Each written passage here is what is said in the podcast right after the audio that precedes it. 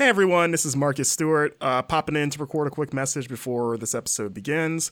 Uh, just wanted to point out that, uh, in case you're not aware or haven't heard the news, um, John Carson, my co host, is no longer with Game Informer. He was uh, unfortunately laid off, part of the big GameStop layoffs that happened uh, actually a few days before we recorded uh, this episode of Video Gameography.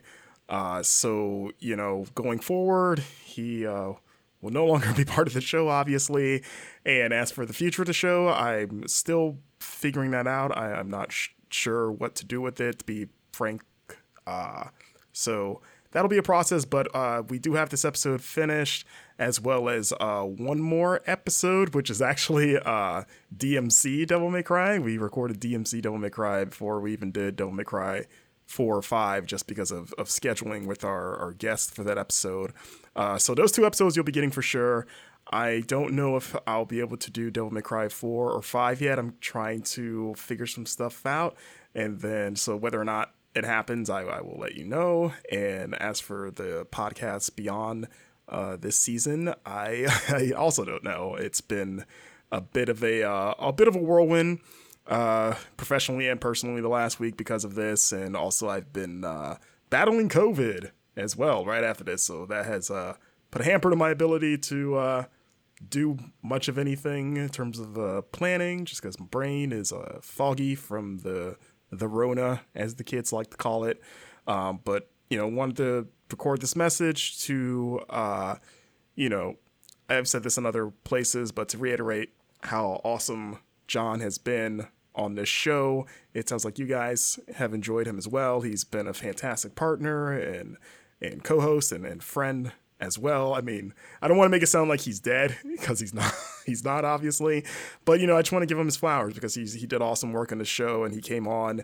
Uh, you know, after Ben leaving, and you know, he was actually the first person I came that popped in my mind immediately for who I wanted to do the show with because I've always thought him and I had awesome chemistry, and I've been wanting to work on something with some uh, work on something with him for a while. So I'm recording this uh, still COVIDy, so excuse me if I am a little uh, incoherent and rambly, but just letting you know, uh, just you know, send him some uh, love on Twitter. He's at John underscore Carson.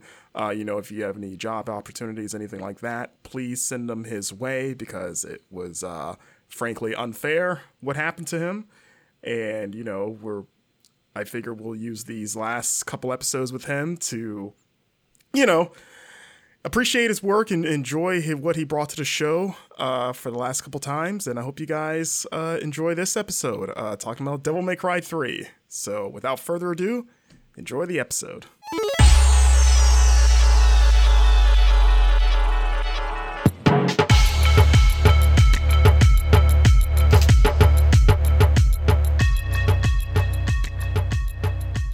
there, video gameography heads. I don't know what to call you people, but welcome to a new episode of Video Gameography, Game Informer's number one video game history podcast where we laugh and we learn. My name is Marcus Stewart. John Carson making a weird face at my attempt to label our, our listeners. I mean, would wouldn't it just be video gameographers? Yeah, this is why you're on. You're the co-host because you're, mm. you're, smarter than me no. most of the time. no, that's not even true. Uh, but I, I, think we still need to hash this out. If anybody has any ideas, let us know uh, in the Discord or send uh, an email to podcast at gameinformer.com. Yeah, video gameographies. I don't know. You guys let us know. They have but, to pay uh, their video gameographies. Yes, exactly. That's... We are in episode three of season six, and we are here with the a big one, the biggest one, perhaps. We have been talking about the Devil May Cry series. We talked about Devil May Cry one. We begrudgingly mm. talked about Devil May Cry 2. We sure and did. now that we're out of the woods on that, we're getting back to the good stuff. We're returning to greatness, talking about Devil May Cry 3, colon, Dante's Awakening. And here to join us on this awakening of of the Devil May Cry series, a reawakening, really, is one Wesley Bates, host of the Great Game Debate podcast. How are you doing, sir? Hey, this party's getting crazy. There you go. I'm doing great. I'm doing great. Thank um very appreciated uh very appreciate blah, blah. wow this this is starting off really well um i You caught- appreciate you very much my- you guys having me here and uh if i could put my uh you know flag in the ground uh video game agrophile maybe Okay. could be okay. something I like could it. use. Yeah. I, don't know We'll, that's just an option we'll hash it out. And uh, just real quick, let it, if you want to give everyone just a uh, a quick synopsis of the Great Game Debate, it's a really cool podcast. I've been a part of it. Uh, so, like you know, in case for our listeners that aren't familiar with the show, can you give us a rundown on, on what it is you do and why they should listen? Sure. Yeah. So um, we started the Great Game Debate podcast uh, almost two years ago, kind of in the uh, the great video game podcast boom. It seemed like there were podcasts going up left and right at the time. Uh, we were a, a part of that, and uh, we're still running strong. Um, and um, we have tried to do something a little bit different with our show. Um, we're not really focused on you know industry news. We don't talk about uh, a lot about um, like reviews. We have a little bit of a different take on what you've been playing um, but we kind of lean into this idea of debating about video games. And we have these um, kind of mostly silly short form debates about random video game topics. So um, we had uh, the privilege of having marcus on the show. And marcus um, like took me to town um, debating about mortal kombat fatalities and so we kind of like went head to head, and like he brought three fatalities to the show, and I brought three fatalities to the show, and we were trying to talk to see like which these fatalities is better, you know. And and uh, Marcus ended up. Uh, we always let our community kind of like take a vote and like see who they think, uh, you know, won the debate. And in that case, Marcus. Uh, really took me to task and uh, trounced me pretty hard but uh, it's always just for fun you know it's it's never um you know like nobody's really like seriously trashing any games. It's always just for fun. We actually recently had um, Jesse Vitelli, friend of the show, Oh, yeah. uh, on our latest episode, and he and I were uh, debating about Persona 5 Confidants. Um, we've debated about like Mario Kart tracks, and um, we just have like random um, things that we throw up against each other. I think when Alex Stadnick came on the show, um, he was debating for the Mass Effect trilogy, and we just randomly threw it up against the Dark Souls trilogy for no reason at all, you know, and so it gets pretty crazy. Um, The and, classic uh, we battle. to- exactly. We we just try to keep it light and jolly and uh, have a good time, and we do game trivia. We play um, trivia games and um, do other uh, fun things, odds and ends on the show, and uh, it's usually a good time. Yeah, absolutely. It's an awesome show, guys. You should check it out. Like I said, I, I enjoyed uh, being on it, and you guys do awesome jo- work. what what is the best Mortal Kombat fatality? Well, I'm trying to remember what I picked. We're we're gonna have to have this uh, rehashed Yeah, again. I want to uh, hear this. I'm I'm a huge Mortal Kombat fan, so I think one Yeah. of them I picked was uh, I I liked Cassie Cage's uh, selfie fatality. Yeah, That you is did the yeah you did the selfie one. You did the um the Sub Zero blackout, if I Oh remember yeah, correctly. you, can't see what he does in like MK3. Yeah, yeah. And then I I think I picked like um reptiles acid pool, and I mm, picked um uh fatality from was it Noob Saibot that um like grows gigantic and like just steps on, or no he doesn't grow the- gigantic gigantic he was it. Jax? Or no, you picked. No, uh, no, it was no, we- It was Ermac. Oh yeah, it was it was Yeah, Ermac. No, we were to you. talking about how ridiculous it was that Jax could like grow to the size of a giant and do that. And it was it was uh nonsense. So Yeah. anyway, yeah, all of this is to say that is that you should go uh, check out the Great Game Debate podcast, listen to that episode, and listen to all the other episodes because it's a it's a good listen. And we hope that today's episode will be a good listen as well, because again, we're talking about Devil May Cry 3, Dante's Awakening, uh, one of the best games ever made, especially in the action genre, and I think still considered the best Devil May Cry game. I John, you made a face. I'm inter- I'm interested Oh, in that. I I didn't know if it was uh, no. Well, we'll we'll talk about this uh in a in a little bit. My my history of this. Oh, yeah. In fact, we'll talk about it uh, real soon because I Yeah. want to. This is the part of the show where we go around the horn, share our personal histories with the game, and Wes, Mhm. since you're our guest, uh, kick us off. What is your uh, your personal history with Devil May Cry Three? What do you think of it? Let us know. okay, yeah. So this is actually my favorite Devil May Cry game, and um, holds a, a special place in my heart. Um, I, I I kind of like to think of it as uh, the game where Dante got his groove back. Um, um, it's been fun, a fun listen to uh, hear you guys talk about the series so far, especially the last episode, um, Devil May Cry 2, because that is, in my opinion, it's like my personal, like most disappointing game that I've ever played in my life. Oh, um, wow. I, I, I came off of Devil May Cry 1 so, so high on that. And um, I was in college, I was making my own money, and I was, you know, finally able to like buy video games, which I couldn't do as a kid because I didn't have any money. And so one of the first games I ever pre-ordered was Devil May Cry 2, and boy, what a letdown that thing was for me. Um, so coming into Devil May Cry 3, at that point I had graduated college. I um, had my first job. I was living on my own. Um, and I had a friend um, that I think recently um, like brought me over to show off Resident Evil 4 um and he was like oh check out resident evil 4 it's, it's so great. Da, da, da, da." and i'm like yeah this does look great. Um i don't have a gamecube so what am i going to play? Like what capcom awesome game am i going to play?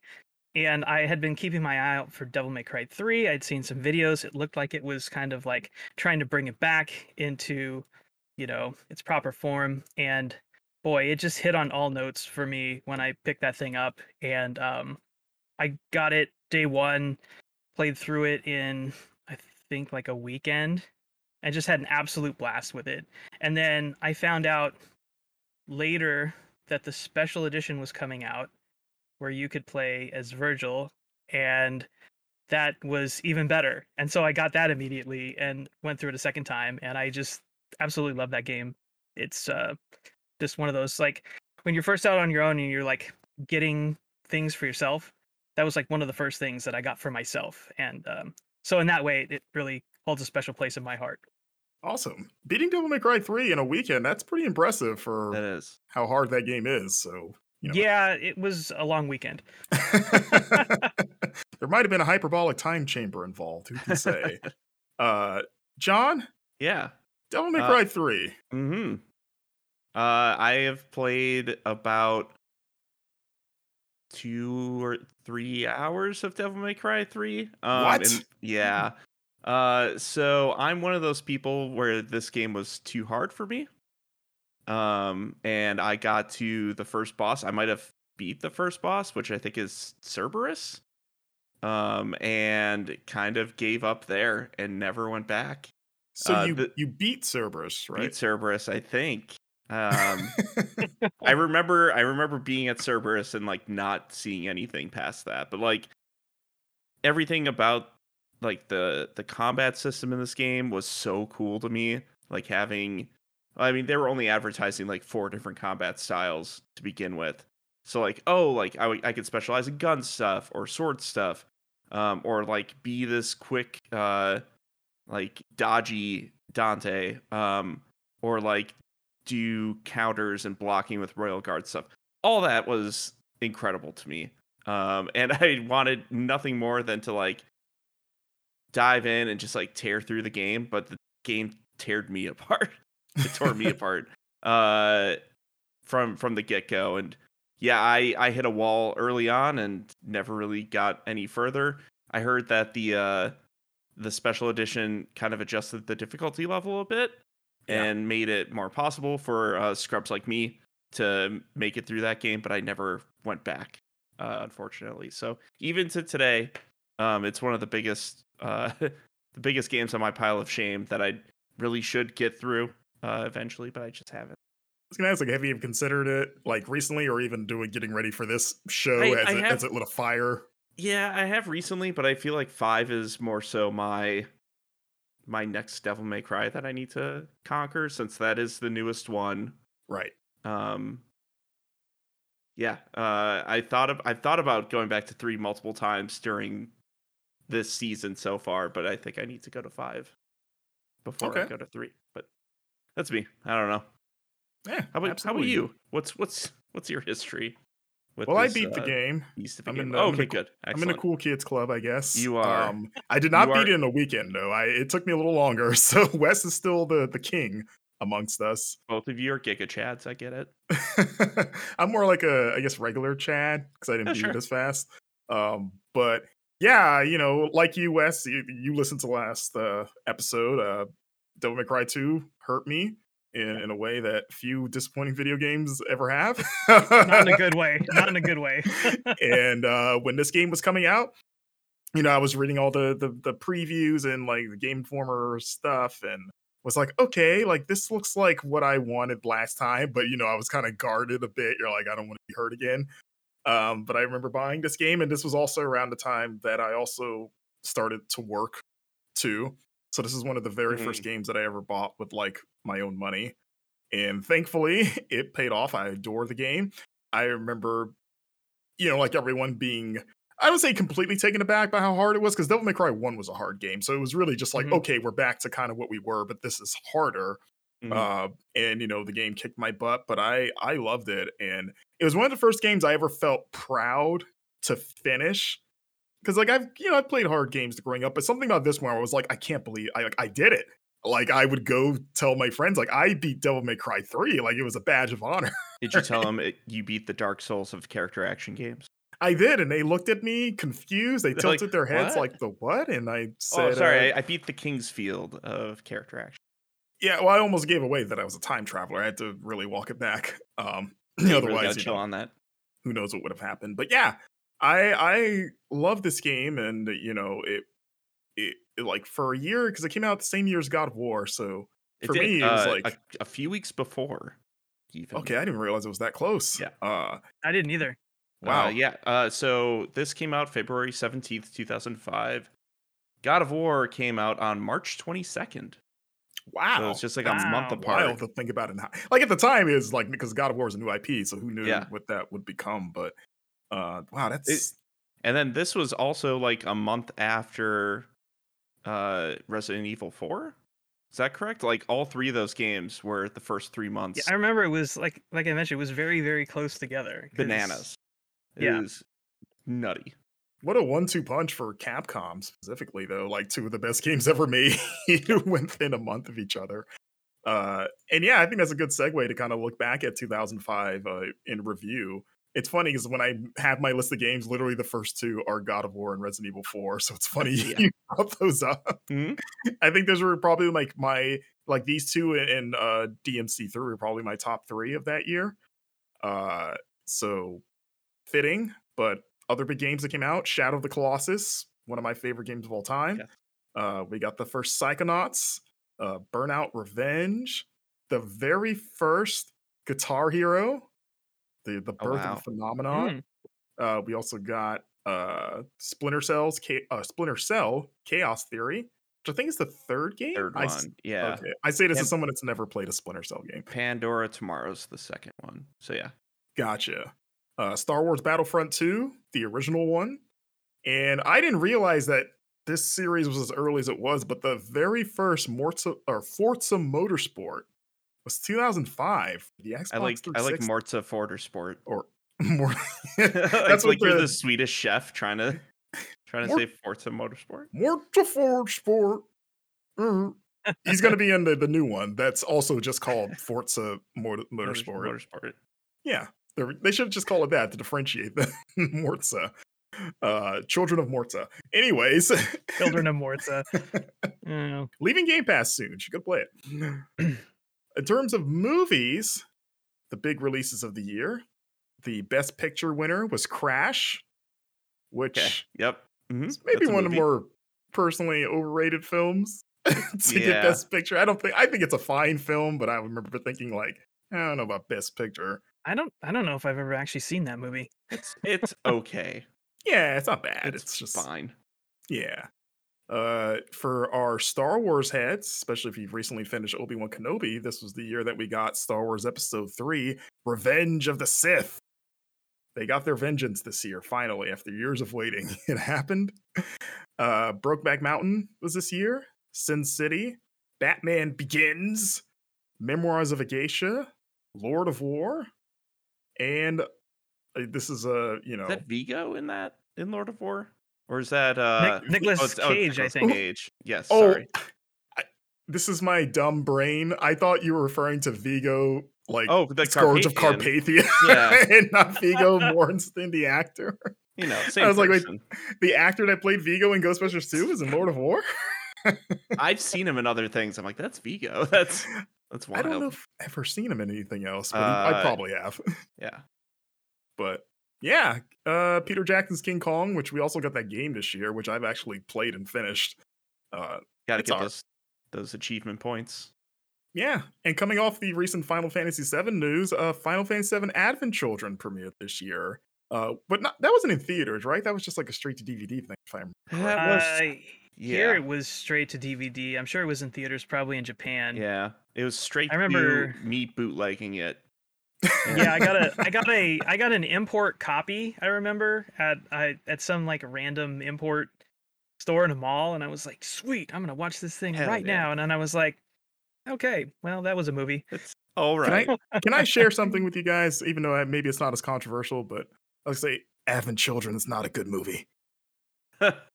Well, I, I mean, how can it not be a good movie if it's now the basis of everything that's happening in the remake? I guess so. I mean, they saw Um, something. it it's a to be good. fun movie, Sure. but it's a it's, It's- a bad movie. it's very nonsensical. it kind of just moves from set piece to set piece without a lot of great explanation. it was i like the action pieces in that movie Yeah. yeah. i'll say that That final fight's fun. Uh, Mhm. It was more for me. It was the novelty of seeing those characters rendered to at that fidelity and Yeah. fully voiced for the first time. That was pretty like, much all I came uh, for. Cloud's fafnir motorcycle it was pretty cool Didn't they make that? you know I think they Oh, yeah. didn't they make like a real version of that. They made all of that. All of everything. I'm, sh- I'm sure somebody did They'll remake it for the remake and sell it again. It'll be Mm. electric powered or something. Elon Musk will make it. And big news stories of 2005. Huh? Not Elon Musk making a Final Fantasy VII motorcycle, but yet. rather the launch, of course, of the Xbox 360 in November 22nd. That This did year? happen.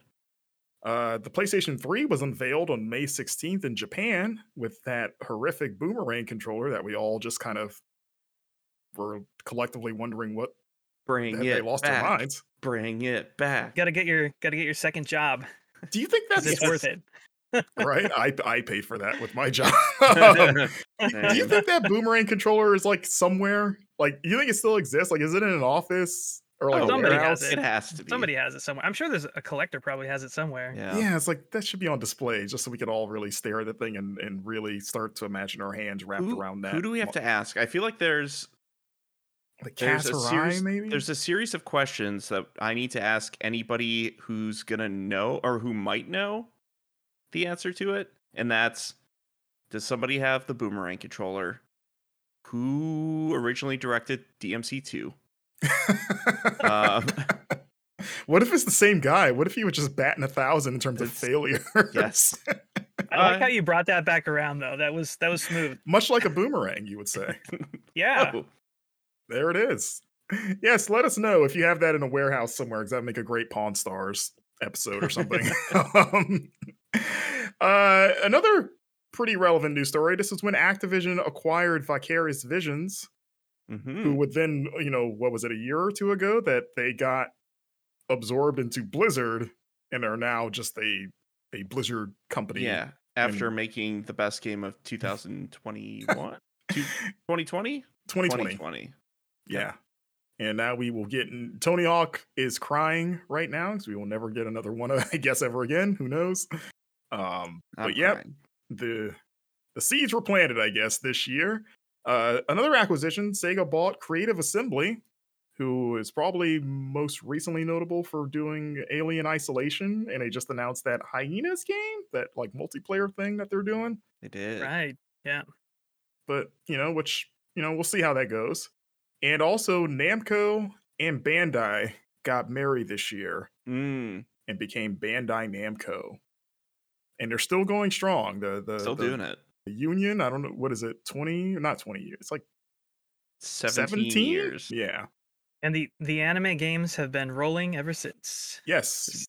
we all know the seventeenth anniversary is the One Piece anniversary. It is. They're, they're giving it to us. Yeah. So Every every anniversary is the One Piece. I'm here for it. it's my favorite rap lyric. so yeah, 2005, everybody, uh, a fun year. Who could ever forget? I was in my uh, senior high school, so this was a pivotal Yeah, I year for me, at graduated least. that year. Oh, I graduated the next year. Okay. Mm, hmm But you, class of God, I- you, you guys are making me feel so old right now. I'm like, yeah, I was got my first job. I was uh, living in a condo, and I was like, I had my first job, but I was a bag boy. yeah, I had my first job at a Subway like the year before, at a pizza place. Okay, that's a little bit more prestigious, I think. Maybe. So yeah, speaking of prestige, this video game, a Mhm. prestigious one, how did it get made? John, can you walk us through the making of Devil May Cry 3? Sure, it's gonna be a rocky one, I think, this week. Um, despite like how great this game is, um, a lot of the development stories I think were kind of kept close to the chest, and a, a lot of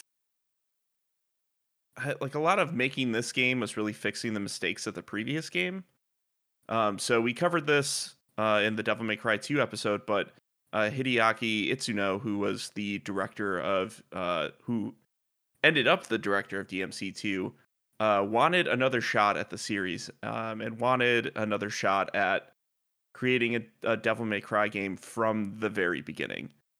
Wasn't So- he basically like the Batista meme where he was like spitting Give me what I want. He said like, "Give me Devil May Cry 3." That's it. Uh, he's like, if you won't let me make this open world dragon game uh, with dragon hearts and pawns and whatnot, uh, I'm gonna make this Devil May Cry game, and and you're gonna like it. Yep. And uh, people did like it actually, which is good. um, but yeah, they Itsuno and uh, a, I believe a pretty small group of developers from within Capcom uh, started working on Devil May Cry 3 um, after after DMC 2, and uh, I mean they they wanted to get Dante's attitude back. They wanted to examine a Devil May Cry uh, that was pretty far away from two. Um, so it was uh, settled on uh, that it was going to be a prequel. And uh, with that, they were also risking bringing back uh, a character that was, I guess, dead already. Um, as as far as they were saying, uh, which is Virgil. Virgil's a, a really Yeah. big part of DMC three. Not only dead, but a not even really a character. Like he was not a fully formed character in DMC one, so they basically had to start from scratch, basically. right and and uh, everything with virgil in this game is like the blueprint of how we know him today um Yeah. He's i mean he's dante's brother he's his twin brother a little bit older than dante How much Right. older do you think he is? uh, a few a few hours actually 30, 34 seconds. is, this, is that out there? It's like, is he like a minute or so? yeah so i found um we've we've talked about this book before but it's the dmc 3142 uh, graphics graphic arts book and there's an interview with bingo morihashi who's uh who's worked on the dmc series as a, a scenario writer he's worked on uh like the story the overall scenario for a few of the games And basically, Virgil's creator. Right. Yeah. He uh he had a, a big hand in creating everything that there is about Virgil. Um so much so that that a lot of the this uh the developers were saying that he was like in love with Virgil. Um just mean, because who he was working been? on it so so much. But like he is like this integral part to not only Dante but the the overall Devil May Cry story. Or he could have he could be. Uh I guess this was the starting point for that Right. uh, for making him like an actual tangible character and not just like a boss that you fight at the end of DMC one Yeah. who happens to be your brother. Um, but but this actually says uh, in DMC three, I wanted to exemplify that contrast between the dumb little brother and the cool older brother, and then he says that Virgil is older by several hours. Hmm. So yeah, hours. hours. Is that how twins? I, I, as a not twin, I was like, I've never heard of that of a difference being that long. You always hear like, ah, I was Yeah, like five is- minutes behind, not like ten hours. It's a pretty later. big delay for sure. Uh, yeah. I feel I'm not bad a- for their I- mom. I'm not a demon doctor, so I'm not sure. Is that why Eva's no longer with us? Is Uh, it Virgil? Is it Virgil's fault? Or I guess Dante's fault. Actually, I guess it would be. Yeah, Dante is the last one. Yeah, Ouch. too busy eating pizza in the womb. Yeah. Um Who put that there? Who put it she ate pizza before later. Oh, later, okay, like, okay, duh. got it. That's where he gets it. I was That's how umbilical cords work, right? Wes is the only parent here. You can attest to this. yeah, that would. I, I didn't say that. oh, you, I never. I never contested that. That's how that actually works. the kids are craving pizza. It, uh, I just really want to eat some pizza now. Um, so yeah, uh, everything about this this game, well, not about this game, but uh, yeah, they so much of this game is like a fresh starting point for the series. What once again, Kamiya isn't involved with the development of the game, uh, but it seems like he did speak with people who were working on it quite a bit. Yeah. I don't know if he found anything, but uh, going back to to Morihashi and in Mm. Virgil, apparently the the legend goes that Kamiya gave Bingo freedom to basically retcon Virgil's story and just start from scratch. Because like in D- DMC three, I guess his original backstory was that he had like died. Like he would be dead already by the time this like DMC 3's events happen. But since that would wouldn't work for what they were trying the story they were telling with this game uh i guess i don't know i don't know who reached out to who i would assume bingo reached out to Kamiya was like hey can i use this guy and he was just Yeah. like whatever i don't work i don't even go here anymore so you, Uh, you can do what you want so so there's like an interesting conversation within this bingo interview where uh bingo says that there were talks of setting it in a parallel world at first because virgil being alive doesn't quite mesh with the events of dmc1 uh, but itsuno-san said if it's interesting then do it and don't worry uh, if it has to be a parallel world then it's a parallel world like it- it's video games that we're talking about yeah also it's devil may cry too Devil May Cry. that should have No. just I don't know that any of the information in Devil May Cry One ever explicitly stated that like when Virgil died, right? Yeah i think it was more like internal lore i guess Yeah. Hmm. yeah i don't know if it was ever like So yeah, I'm sure like nobody actually knew that. Nobody that was going to be playing the game or purchasing it. So probably wasn't a, that tough of a call to make. Yeah. Right like maybe there's a dmc bible within capcom and they're like oh page 53 says he's dead he should be dead. Uh, we can't can't retcon that. Um, but it Bingo goes on to say that uh, he says I'd actually been discussing the matter with Kamiya-san since DMC two, and as far as DMC three was concerned, he said, uh, "You don't even have to explicitly say it's a parallel world." Um, I told him that doing that uh, might mess up the continuity, uh, but he didn't care, saying that those kinds of things happen all the time. Once again, who cares? It's a fun video game. Uh, mess with the lore all that you need to. Like, right it's it like doesn't they're like, matter ultimately. we're coming off of Devil May Cry 2. Nobody cares. Okay. Yeah. Like, Everyone- Everyone's Everybody's mad. just like, make it good.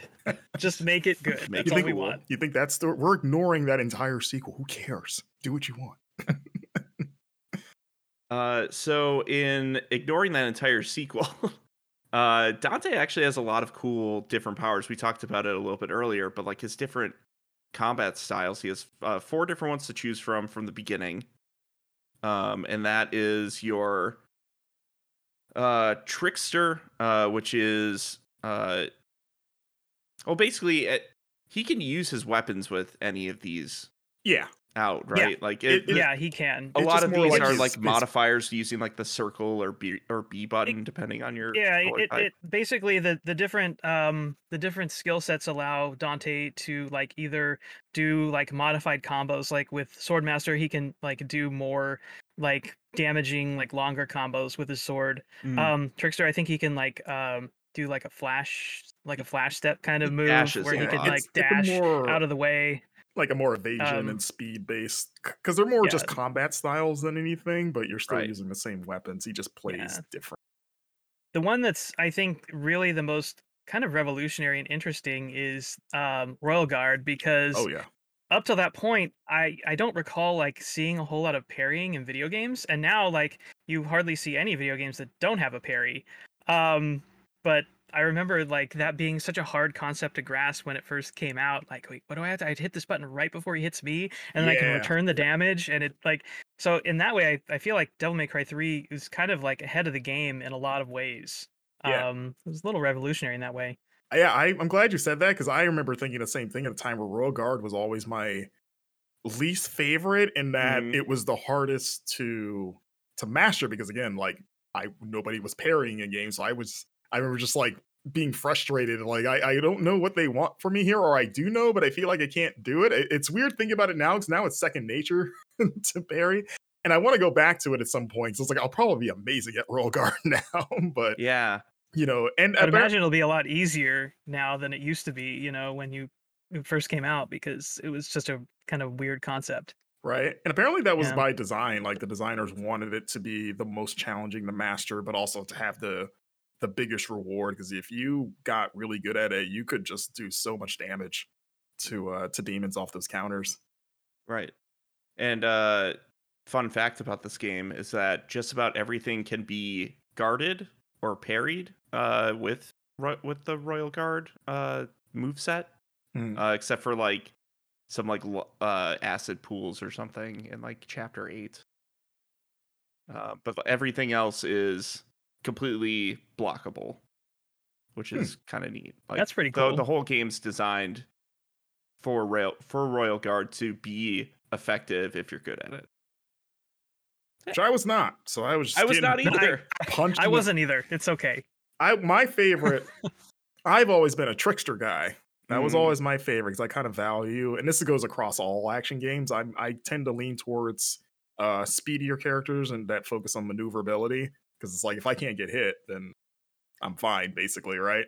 Right. Uh, so I, I remember that was my number one, I- especially for how hard that game is. Having that uh the double jump and that dash was like invaluable for just trying to like outmaneuver these really hard bosses. Uh, and then Swordmaster was right underneath it. Gunslinger, I'm kind of back and forth on just because I don't really use guns that much in DMC, or at least not as the main, like my main form of offense is just like, yeah, they they complement my sword. I'm more of a melee guy, so like Trickster and Swordmaster, with Swordmaster being number one, was my thing. Do you remember Wes? Which ones?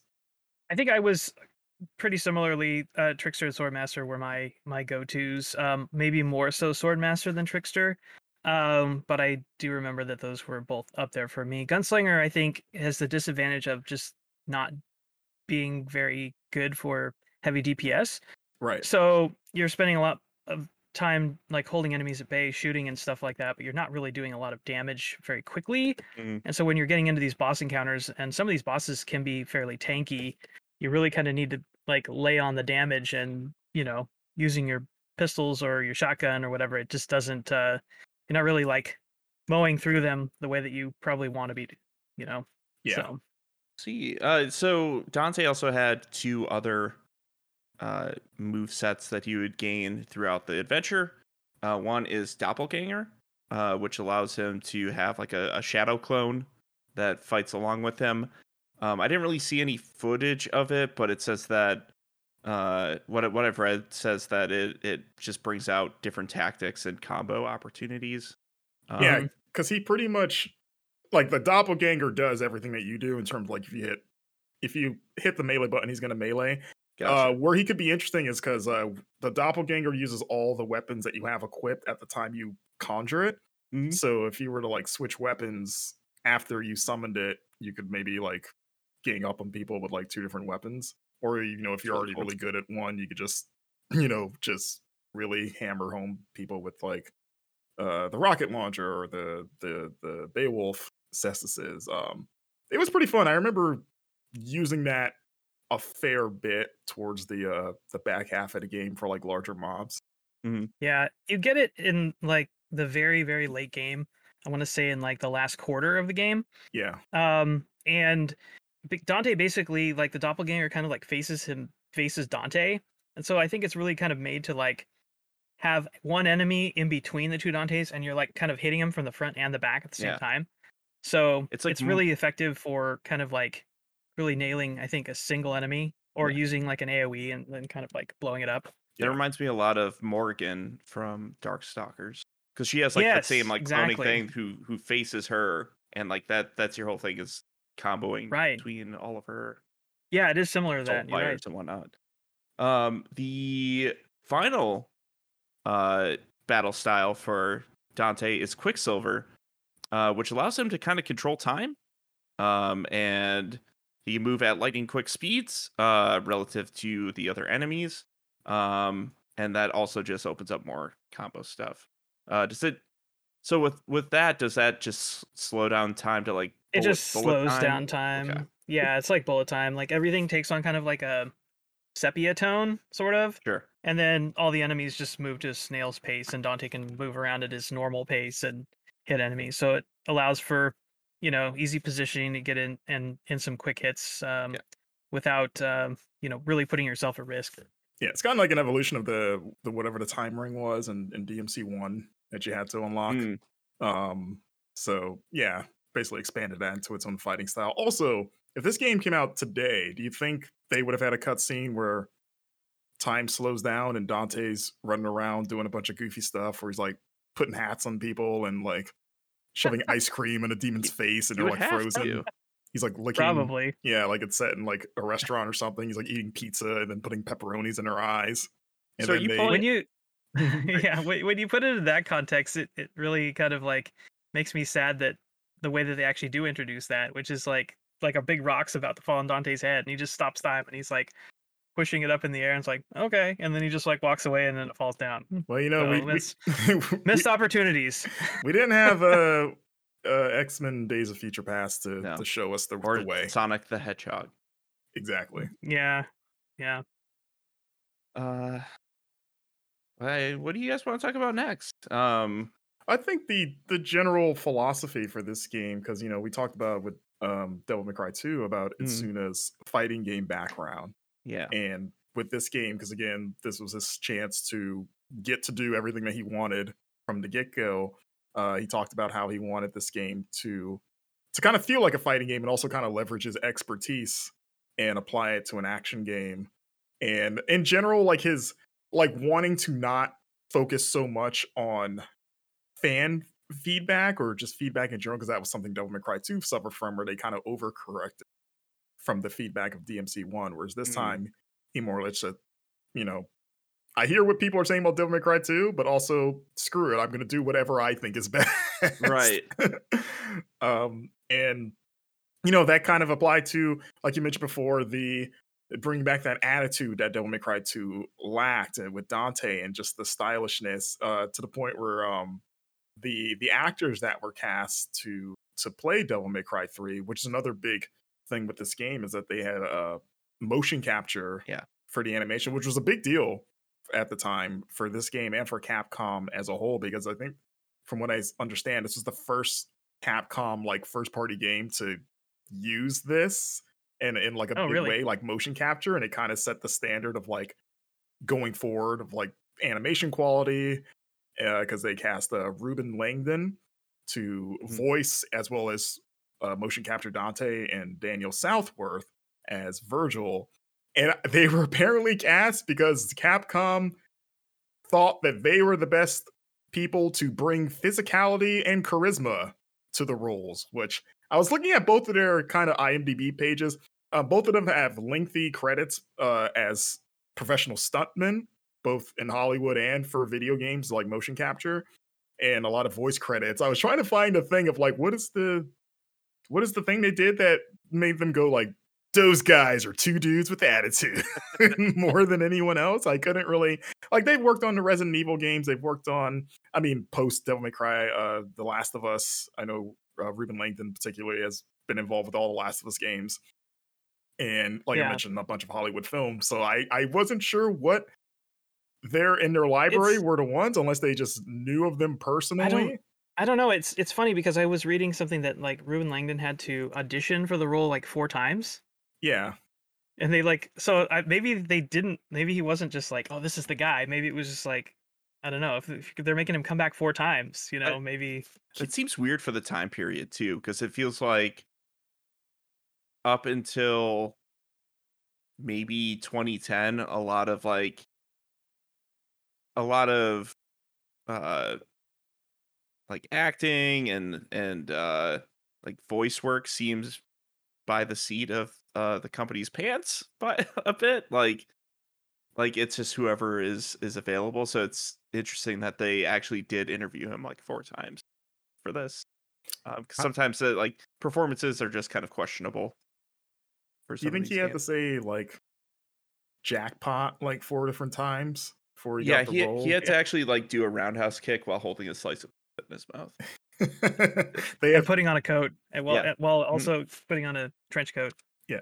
Also apparently uh I think it was I can't remember if it was uh, Langdon or Southworth, but I, I think it was Langdon saying that he didn't get to keep the uh prop coat Yeah. that he auditioned with, which I was Oh, kind of well, sad. Boo, Capcom. Yeah. Come on. How dare you? Uh, but yeah, I, if you've ever looked up, you can find footage uh, Capcom released of them doing their motion capture section or sessions, Mhm. and it's really fun to watch because you can see like literally it is just those cutscenes just being acted out. Like they'll do side by side, where you see them doing the sword fighting.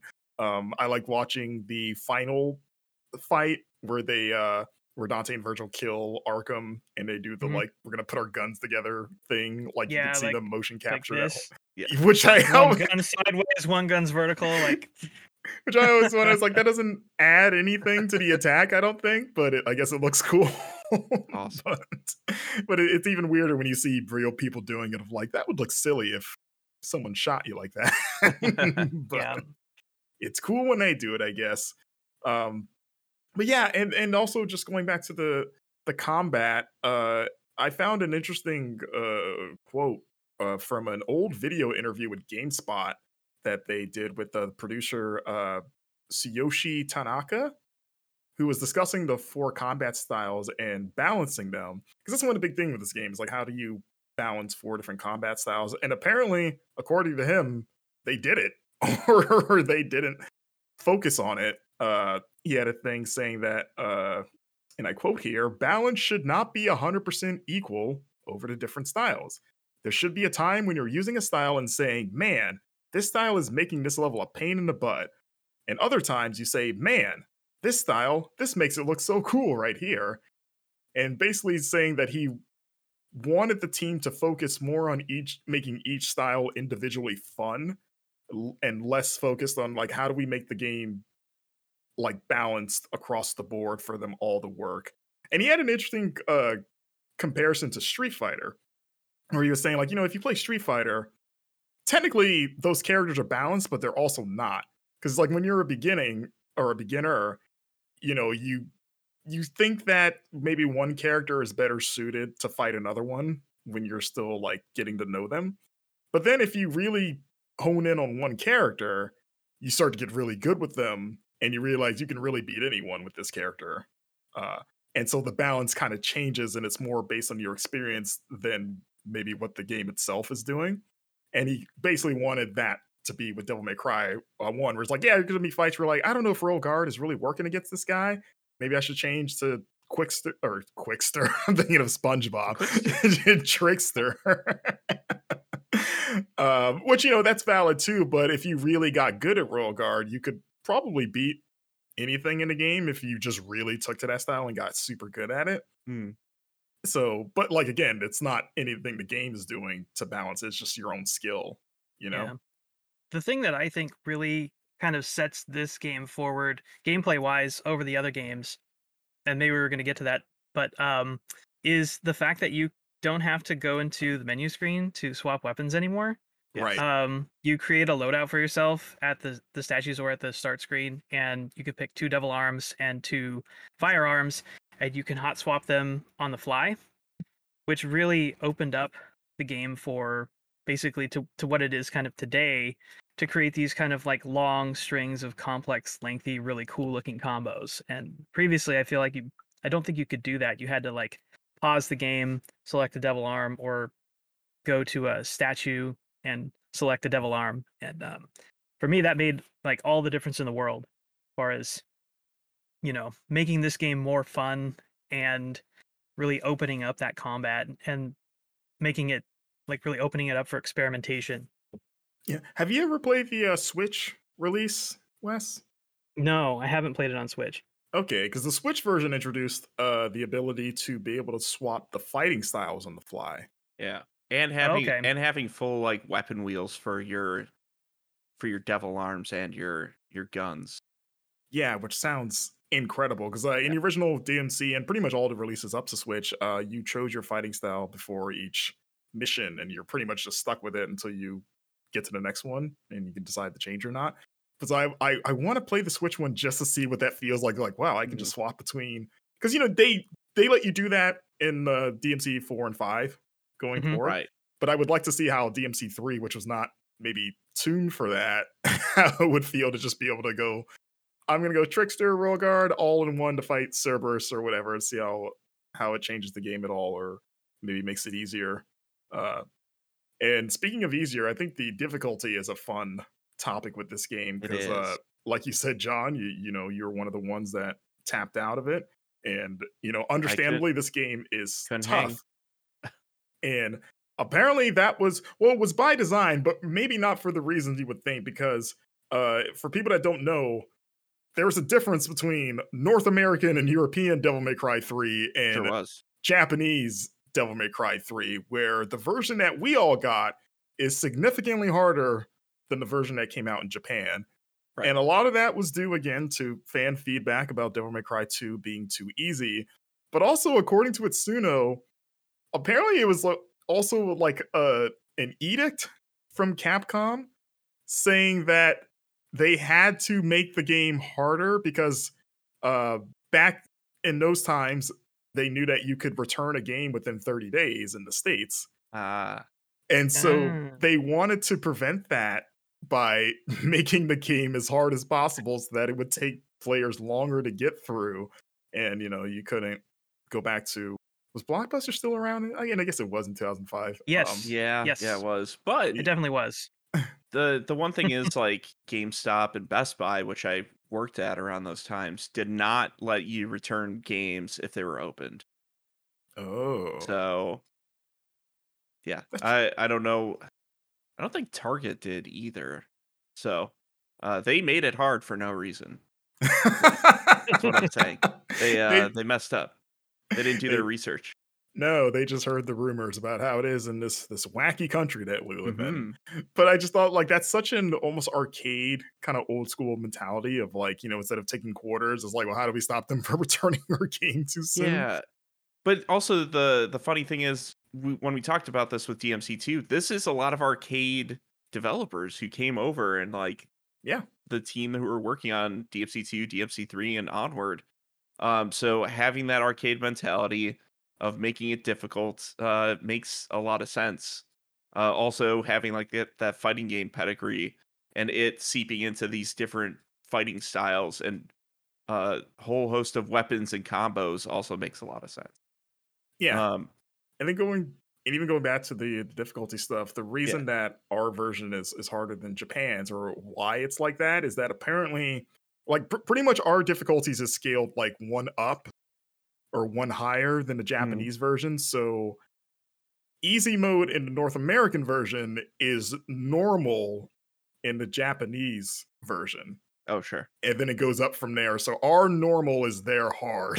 so I guess if you played on normal, you can maybe pat yourself on the back even more because you technically beat the hard version of the Mhm. game. And apparently the Japanese, because the American version has a very hard mode, whereas the Japanese one does not have one at all. And so after feedback from when this game came out, and you know, people love DMC3, but people were like, man, that game's hard.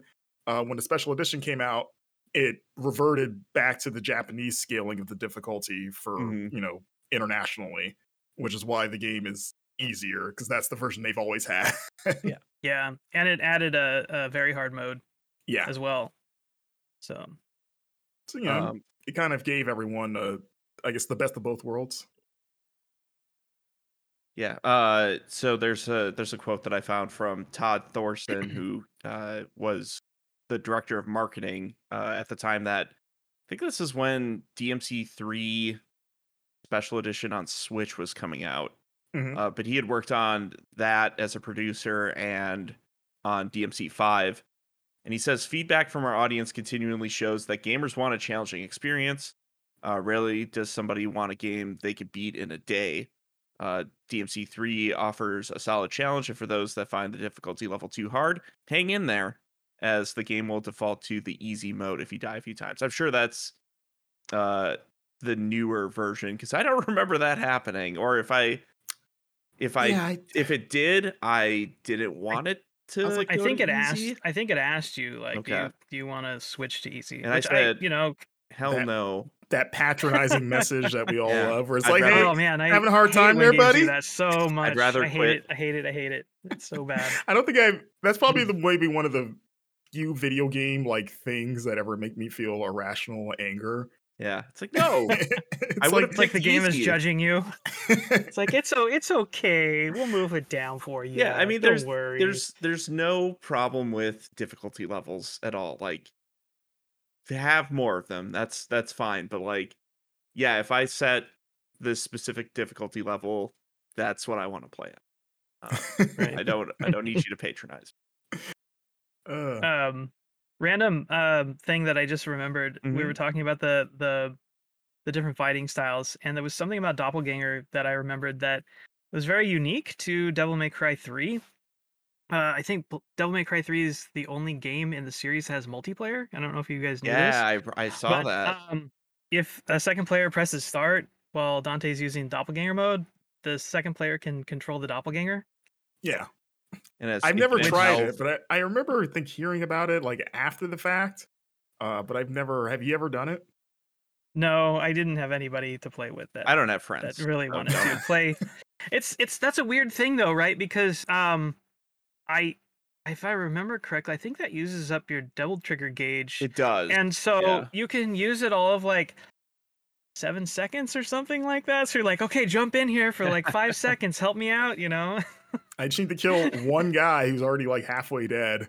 Uh, It- it's a good it's a- excuse to when your parents are like, you got to let your brother play, and you're like, okay, and then you, you're There like, you oh, go. that's it, it's over. Like, no, Seven that's that's it. It's only a few seconds. Sorry, I, I let you play though. I fulfilled my obligation. when I get that when I get that devil trigger gauge charged back up here in uh, another six seven minutes, then you can jump back in. if you're lucky, you can hit one button.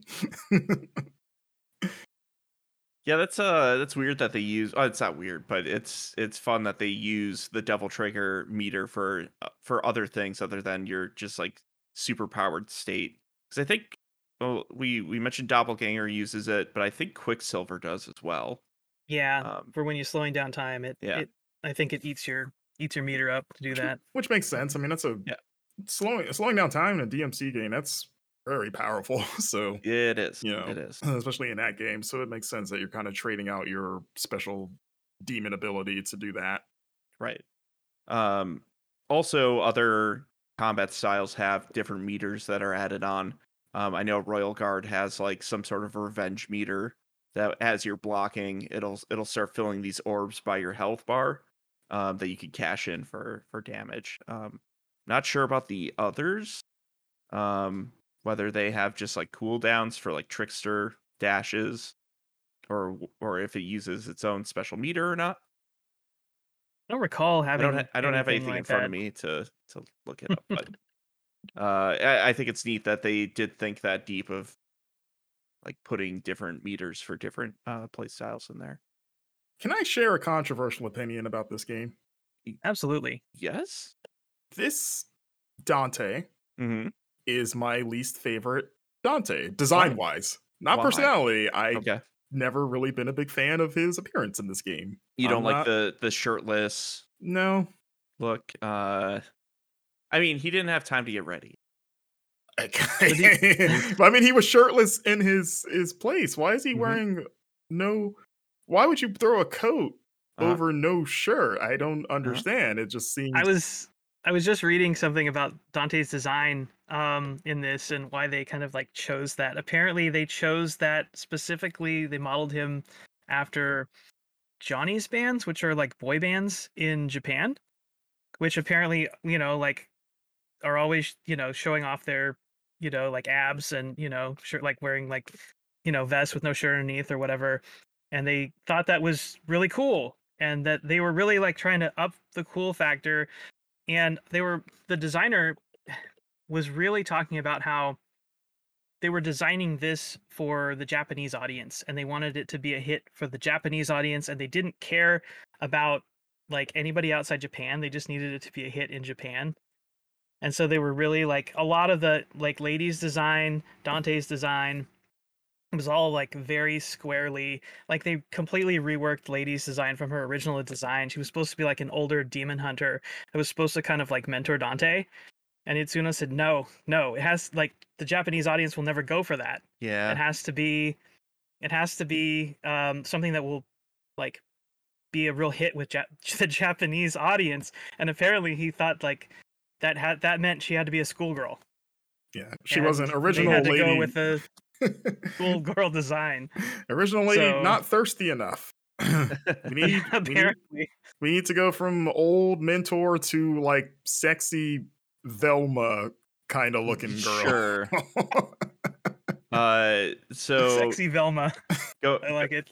going back to Mm. the the uh the Bingo Morihashi interview, uh, he talks about speaking with Kamiya about the Dante design, and it says uh that well, like the the first question was like, or the, the question about this was about how DMC three ended up being like a lot wilder than uh than DMC two was, and even DMC one. Like DMC three is is uh way up on on the nutty scale. Oh, it's just stupid. for like yeah, it's like, a, and I say that in a good way, but Yes, it is like it is incredibly stupid. a barrage of stupid. um, Dante surfs on a missile at Yeah. one point. uh so so this interviewer asked like oh so that's how dmc wound up as wild dmc3 wound up as wild wild as it is and bingo says that's right and kamiya-san said that it wasn't enough uh which explains a lot of bayonetta to me um he yawned when he played Devil May Cry 3. Like, it's like uh it." What if there was more splits and pole dancing happening Yeah, what Um, a s- what a snooze fest Devil May Cry 3 is. what if right? Dante You didn't have pants? They, they didn't go far enough. Just no, No. shirt. That's it. Uh, this says early in development, we were discussing how DMC3 would have a shirtless Dante, contrasting with the more refined Dante from DMC1. And Kamiya-san said, "This Dante is quieter than I expected. And if you're gonna change up the image, feel free to give him a weapon that's not a sword." Uh, I mean, he gets great. that. What, so wait, is Kamiya saying this after he had seen the finished project, or or No, this is. the- I think they were speaking during development. okay. 'cause I was gonna say, like, Yeah. has he seen those cutscenes? And like Dante's not like the last thing Dante is is quiet. Yeah, I I like Dante even has a uh, a quote in the game where he's like, "I don't like people that talk more than I do." Which is a classic quote that I think we've all applied. I think that's uh I have that on my my dating profile just to let people know. If you talk more than me, it's not gonna work. it's not gonna work. Uh, Uh, yeah, I just it's weird that um I said this last time that my favorite Dante outfit is his DMC2 look, and it's the worst game. But then Mm. the best Mm. game has my least favorite Dante look. Uh, it actually bugged me in Marvel vs. Capcom 3 that that's what they went with. I understood it. It was like, yeah, Devil May Cry 3 is the most popular one, so that's the right. that's Is the he visual you go with. one? Yeah, it's shirtless Dante, but it's adult Dante, so it's like a weird mashup of DMC one and three Dantes because it's not young Dante, but they gave him the the three appearance. Um, He has his um his DMC one appearance at the very end of the game in the last cutscene, so it's kind of interesting that they like transitioned that into that at the very end of the game. I thought, He learned how to wear a shirt. I guess. Yeah. That was the one lesson he took away from his adventure. is I should probably wear a shirt. I should wear shirts.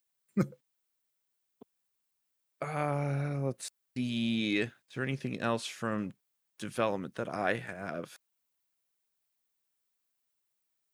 I think you covered the, yeah the broad strokes, like we a, a lot. before. I mean, a lot of it is like the the team wanted to really just make their own Devil May Cry, um, and not have to take it over halfway through.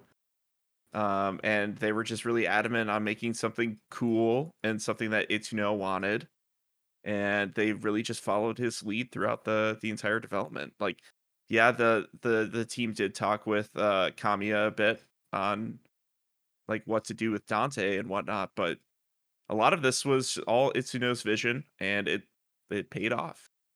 yeah, I, I think really well.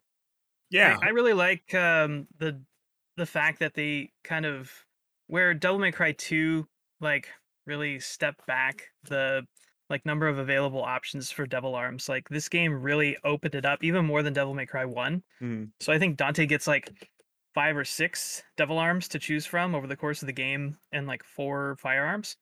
Um and they, that the series kind of like kept that up as it moved forward. Um but the talking about a design standpoint, um the Cerberus nunchuck it's a it's a three um stick nunchuck That's cool. and apparently the uh, design team actually put in a patent for a three stick nunchuck. I think they called it a sunchuck or a san sanchuk. Um, and Try chuck. kept- Should have called it that. So they yeah that would have been maybe a better name, but um, but they actually like patented that. That was like their their design on like one big. What were they gonna It's do with that? You never know. I don't know. You know, like they didn't want anybody stealing like their three stick nut nunchuck. was you this gonna go to, I like- only want to see like some kid on the street, you know, like coming after him after they after work. Million dollar idea, just on the on the blacktop. Kids It's gonna swinging around. revolutionize warfare. Oh, yeah, I was gonna say, were they gonna like sh- manufacture these and sell them in dojos, Capcom branded tri chucks?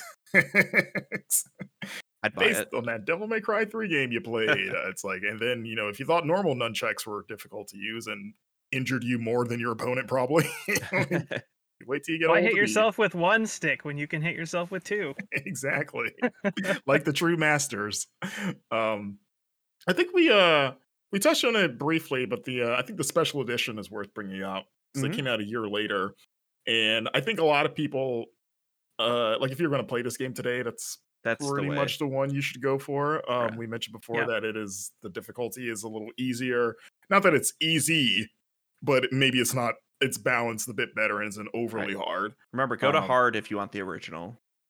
exactly. And uh, it also introduced uh, mid chapter checkpoints, which is pretty huge for that game because uh, uh, that Yeah. was another difference between the original and the Japanese version was the sort of like checkpointing and saving, where again that had always been in the Japanese version, but since they had to be harder for the American audience, we're like, what if you just had to run through the whole stage again? I think that was probably part of what drew me away from it was failing whenever I got to like a boss and then just having to start over. It's weird because nowadays that would be. It's weird because that's an old school mentality, but then Yeah. we went away from that around Yeah, this time. we but got then we got back to that. And then we got back to it and now we Dark love it. Souls. Yeah, like Yeah. that's all. Like again, if this came out today, would it just be more like, eh, business as usual? Of course, I got to go all the way back. That's just how it works. The only difference is that I don't have to collect Dante's orbs that he dropped where he died. Would you, would you play a Devil May Cry game that was inspired by Dark Souls Yes. or Elden Ring? I mean, as long as it's as fast, Mm, but like, like it has to be the same kind of combat. But like, if you're doing it in the structure of, like, if they took the world design of like Dark Souls or or Bloodborne of like this giant interconnected world, mm. but it was still just Devil May Cry. I Which think is that would like- be amazing. That's in the spirit of like the original DMC. yeah, like that begin with. Resident Evil DNA of you know. Yeah. But like if they went full on Dark Souls with it, where you're like, oh, I found a ladder and now I can go back to this area and air juggle this guy now. Um, I think that'd be pretty cool. Yeah, I'd You're if right. I'd like it if they took like a Dark Soul Dark Souls or uh FromSoft style camera and added it to the series. Um because Devil May Cry has always been about kind of like the fixed camera. right. and you in want this like a game- camera. It kind of like follows Dante. Um that gets pretty especially in and I think that they did a better job in Devil May Cry 3 than in the previous two games, but there are like platforming and it gets a little bit dicey trying to do those platforming sections where you have no real camera control. And um that gets really frustrating. So if I was going to pull something out of a FromSoft game, I think to add it to this, it would probably be the camera. What if you made open world Devil May Cry? What if it's just Elden Ring? What if you could just go What if it anywhere? was Breath of What the if we just go play Elden Ring? Maybe we should. but you can't eat pizza in Elden Ring. That's the problem. What if there were multiple Devil May Cry shops? True. that- And you can't all- surf on a missile. You cannot do that, but you could you could Oh. surf on the missile fast travel. Yeah.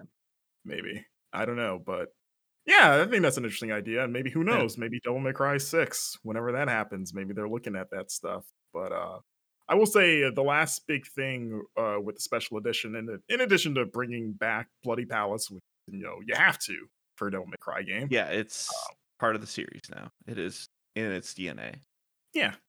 And of course, the the biggest thing with this edition is that you could play as Virgil for the uh, throughout Sure the can. entire game, which I've only played some of the special edition. I've never finished it, but I, I remember playing a, a buddy of mine who had it at the time, and I played through like the first couple missions with Virgil and thinking that he was really fun. Um, he's only got one combat style, which is called Dark Slayer, and he can only use the melee weapons, which uh, really he can only use uh, besides Yamato, which is base weapon. Uh, Yeah. he can use Beowulf and Force Edge, uh, and that's it. But I remember him He, uh, being he could make uh, like these uh, ethereal like knives appear in the air that he Yeah. can shoot at enemies. Oh yeah, that's right. Could kind of make up because he doesn't doesn't use guns. He's too cultured for those, except for the end of the game when he does it. But yeah, do you did you play through the entire special edition, uh, Wes? And what do you think of Virgil compared to Dante? I, I, I he is restrictive in his playstyle, but um, I feel like he's stronger than Dante. It might just be because of the difficulty difference in the special edition versus the regular edition, but um, feel like it's a lot easier to, you know, really you, you feel the power of Virgil like clearing through enemies, slice through. Um, he he feels like like Dante is like where Dante takes longer to to work through and choose through some of the stronger enemies. Virgil's able to like clear them out in just a couple of hits, and it's it's a lot of fun to use. Virgil's so cool. It's He's still like- a wonder that we've not gotten a Virgil game in Yeah. because like the closest we've gotten to that, it's probably the the the Virgil expansion in DMC Devil May Cry, the Ninja Theory Yeah. one. Because I don't count this one because you're you're still just playing through the regular game just with Virgil, whereas like the DMC expansion was like a entirely different area at least. Um, but yeah, I, I was looking some stuff up about that, and I found uh, an interview that Itsuno uh, gave one up in 2006, I think around the time Special Edition was coming out, and he Hmm. talked about the possibility of giving Virgil his own game. And at least at the time, he says, "quote I have talked with our pursuit producer about our wish to create a Virgil or Lady side story game. We are glad to know that he is popular in the US because he is popular among the team as well. There are a lot of characters in Hollywood movies that use Japanese style katana swords, so we were confident that he would be a popular character in the US.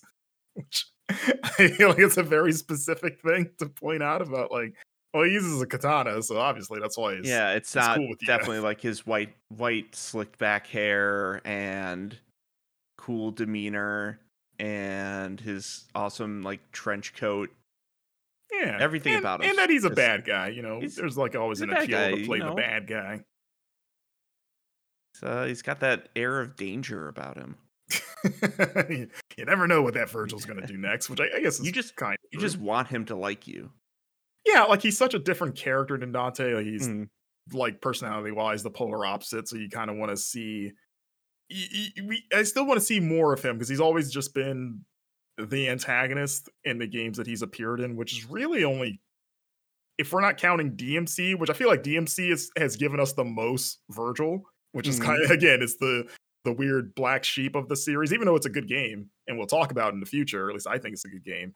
Um, but it's the um, it's the Western Devil May Cry that gave us the most on Virgil than the traditional Devil May Cry games. Yeah.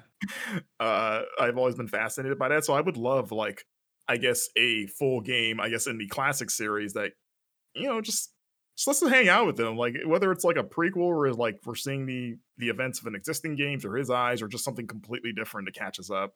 You know, like what, what is he? What makes him tick? We know he likes power and stuff like that, but what's he really doing? You know, What does he put on his pizza? does he even? What does he eat? What do you think? If Dante's a pizza guy and he's the hard opposite, is he like a fancy like foie gras? Yeah. Guy, No, he's He's all- he's he's eating sushi. I bet you know. Yes, that's what I was gonna Oh, say. that's He's sushi he's, he's all really day. definitely Japanese eating sushi. you know. Yeah. Sushi snob. Nice bento box he's got made for Po- himself. poke bowls.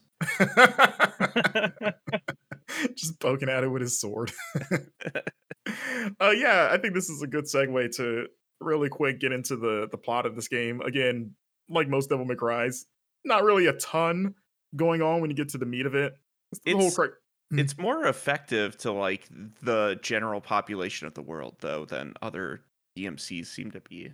Do you mean like in terms of like the implications, or do you mean like the fan base? Uh, the the implications in the story, like a giant tower uh appears out of nowhere in the middle of a city and seems to like destroy a bunch of stuff. When it seems like in like DMC one, you're kind of in like what this Like, like, empty remote town. island. Yeah, Yeah. and like Yeah. DMC two, I guess you're in like some Mediterranean Italian place, and there's Yeah. no one there. Also, like it's the- DMC two, so nobody cares. Yeah, no. and then uh DMC four, I think, is another place like that where it it just seems like no one's around. But like, yeah, Yeah, it's like in the weird Vatican. Yeah, the the open the weird Vatican. yeah, as opposed to the normal one, I guess. Yeah, all right. but Uh, uh, yeah, I get what you're saying. It's like you would think. I mean, even in this game, like this tower sprouts out, you think there'd be like national news and be like cops surrounding it. They would rope off maybe a few blocks, but no, Yeah. Dante just kind of walks up to it. no one's and no one's really hanging around like what the normal. that wasn't there before. Uh, but yeah, obviously this game's a prequel. Stars a, a younger Dante, and you know he he has his business, but it doesn't even have a name yet, and it's basically just him existing. like he's just kind of Dylan like a pizza, slacker, right? Playing Uh, billiards. Yeah, by himself, I guess. You never really actually see him playing billiards, though. You know, he's just got the pool table just chilling out there. Yeah. there. So he's always got the pool table. But you never see him It's actually, that's you know. pretty cool though. queuing up. Oh, pool tables! Pool tables are awesome. Yeah, I mean, he know. probably surfs on the pool cue and hits like one ball, and then all the balls bounce around the room, and then they all go in the holes, and he says Yep. Yeah. jackpot or something. You know, Jackpot! Yeah, every That time is- he sinks one, jackpot, Jackpot. jackpot. That is that is Um, that is Billy. That is playing billiards with Dante. That is the experience. Yeah. um, but it's you know, it's it Mhm. it's interesting because like this game starts off the exact same way that De- Devil May Cry One starts off with it, which is uh, Dante getting his office destroyed. So you know, like in the first game, like Trish like throws a motorcycle at him and like trashes his office, and then this one, like Arkham, who's like the central antagonist of the game, appears and just flips over his desk and says, "Your brother's waiting for you at the tower." And he's like, "Okay." All right. and then a a- bunch of demons appear and you skateboard around them and you like beat up your jukebox and um it's on game on so yeah. I mean, you kind of have to do right. Again, trying to get away from DMC two. It's like, hey, remember the game that you did like? What if we just like evoke that, but then go even wilder of like like everything you just said. That that opening scene is so much fun, and it's the first thing we're like, okay, we're back to what this is supposed to be. Like Uh, Dante is a giant cheese ball, as Reiner described him, like a ninja turtle, basically. ninja turtle's a good comparison yeah. and you know, he just goes to this tower to fight his twin brother that is bad. And like you mentioned, Arkham, the the main villain, you don't know at the Mhm. time. He's just kind of Nero or Nero, uh, Virgil's underling, who is just a human, ostensibly. Uh, and he was uh human and he murdered his wife to gain demon powers that'll do it. yeah Yeah. And you also encounter his daughter, uh, Marianne, or uh, better known as Lady, which is her nickname that Dante gives her. And it's not even a nickname. He just doesn't know her name. So he calls her is like- lady. yeah, he just calls her he, Lady. he you know? asks her like he asks her like what do you what do you want me to call you and she's like i don't care and he's like okay lady yeah. And it's and like, that's where it's like weird. like, 'cause a he's not saying like, origin story there yeah, it's not like he's saying like, I'll call you Lady. He's just like saying like, well, All right, okay, lady. lady. And then I guess maybe she took it as like, I guess he just wants to That's call my me name lady. now. yeah. Which- right Hey, Need do you think there's a tramp it. out there? There, I mean, he is the tramp. Is this this is the Lady in the Tramp remake? Yeah. Uh, Yeah. you didn't you didn't catch the part when they were eating spaghetti in a back alley, and they shared a and he Maybe they share a a piece of slice of spaghetti to whip a demon in the Yeah. eye and Mhm. Oh, and then and then Dante goes, "That's a spicy meatball." He would say that honestly. Mm-hmm. in a terrible Italian accent that would offend the entire Uh-huh. country. but yeah, a lot of this game is really just Dante working his way up this tower. It's much like the Raid Redemption, but if there were demons instead of like angry military martial arts people. and you know, he gets to the top, he encounters his brother, and really Virgil just wants him there because he wants his half of his the mother's amulet that they have because they needed to break the seal to the demon world that their father Sparda Never break the seal. never break the seal. But you know, Virgil didn't hear that. He's like, I want to, so I'm gonna take your uh your amulet and uh go do that. And you know, along the way, this is you know, per the subtitle, this is where Dante kind of awakens the demon power within him that had been Mhm. dormant. This is where you kind of see him become or activate his devil trigger for the first time. Triggers One of my favorite scenes, or maybe the my favorite scene from this game, is actually their first fight. You know, when they're on the top of the thing. Yep. And it's raining. They have their little chit chat. Dante's kind of joking around, like, "Oh, what a you sure know how to throw a party." and they all, and also this the grossest scene after you fight, and then you know you get the cutscene where Virgil stabs him twice. Uh, you know his power wakes up, and you know he charges him, and he kind of like grabs Yamato, like he kind of shoves his hand through it to kind of stop him from stabbing him again, and he, you know you see him like remove his hand from it by just kind of sliding it out and i always thought that was like super like like i would cringe at that every time i saw it and even rewatching it now with as like you know it, graphically is not aged like i mean it looks fine but you know his age and you're like oh this should be less disgusting now right because it just looks just more polygonal but it's like nope still kind of wincing at that like yeah like Yeah. I, I mentioned with the dmc one episode like the scene where he gets stabbed and he just kind of And he rises comes up up through Yeah. yeah you're like Alastor. Yeah. yeah, you're like, why would he Like, do it like that? Like, why not just maybe like pick it, like pull it out? like Dante, like I don't know if he's into body horror or he just like he Mm. finds the worst ways to get out of like That's escape from kink. being impaled Yeah. by things. Like that was just another example of like, why do you do this to yourself? the the thing about this and i'd like to just talk about this for just a second is i don't understand like how do you actually die in Dev- devil may cry games because dante just gets impaled like multiple times throughout this game like his Yeah. brother shoves his own sword through his chest Mhm. and literally two seconds later he's up and you can see his whole torso right and there's no wound there's nothing so you don't even like see it closing up there's no, it's just like perfectly clean nothing like you said he like takes his hand out of the side of the sword nothing he gets like lady shoots him in the head I was gonna bring that up. Like she straight up shoots him right in the head. two times and you know he gets all pissy about it but it didn't doesn't like actually hurt him and it's like what do you have to what do you what do you have to do to kill this guy like how does a player actually die in this game Yeah, like I, I think we asked that in the first episode, right? Of like, do you think if you do you just have to like cut his head off? Do you think that'll do it? I don't know. He seems pretty invulnerable at this it- point. So it's the Wolverine question of like if you if you were to like if you were to cut his head off, would his healing factor grow a new head? Or I mean, well, he has the adamantium skeletons. He probably couldn't really cut it off because he can't get through the spine, right? or the neck. Um so yeah, I mean, I guess that's different from Dante, but who knows? I mean, we don't know how his his bones must be pretty hard too, I would well, imagine. yeah, and those bullet those bullets didn't leave any, you know, holes in his skull. They just like bounced off or something. So I don't know. Maybe it is like that. yeah, I would like I mean, I don't want to see a game where Dante dies, but like I also want to know what can kill Dante. Like, Yeah, what does it But take? he must die. That's Dante true. We need the game where the, the the default difficulty is Dante must die mode, and then Yeah. you get a cutscene of someone dipping him into lava and seeing if he survives This is that. it. Yeah. or or if he just dances in it. so one of my favorite parts of this game, um, it's a very unique level in this game compared to the rest of the game, is immediately after the fight with Virgil. For some unapparent reason, Dante decides to jump off the tower after he's awakened to his devil trigger power. And After just, we like, spend all runs- that work climbing up it too. Yeah, and he just runs down the tower halfway and then like launches himself out into midair, and then a giant demon space whale comes and eats him. As you do. and do. then the next level is just you inside the space whale running through its organs and intestines and Ah, the the timeless Pinocchio level. Yeah. this was better than that Kingdom Hearts 1 level for sure. Ah, yeah, that's pretty. Uh, yeah, do you think he knew that was going to happen? But yeah, I don't really understand what he was trying to get at when he did that. I, I, he must have thought that that's what was going to happen because otherwise, why would he do that? he just knew It doesn't. uh, It doesn't. It doesn't make sense for me. Like that's like the biggest for me. Like the biggest plot hole in this whole thing is like, all right, I'm, I've got my powers. I'm going to run down this tower and jump into the air, and then, like, I'm gonna get eaten by a whale. Okay, sure, why not? Yeah, you're you're Dante. You're not based on another classic literary tale. Mhm.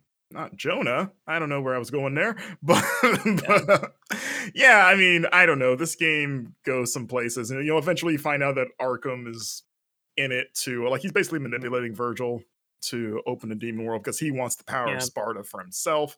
And even though Virgil seemingly kills him because Virgil turns on him first, he survives this because demon magic and is Mhm. like, haha, but it was I that was manipulating you. Also, Arkham spends like a decent chunk of the game masquerading as a, a clown, a jester. Jester. Jester, yeah.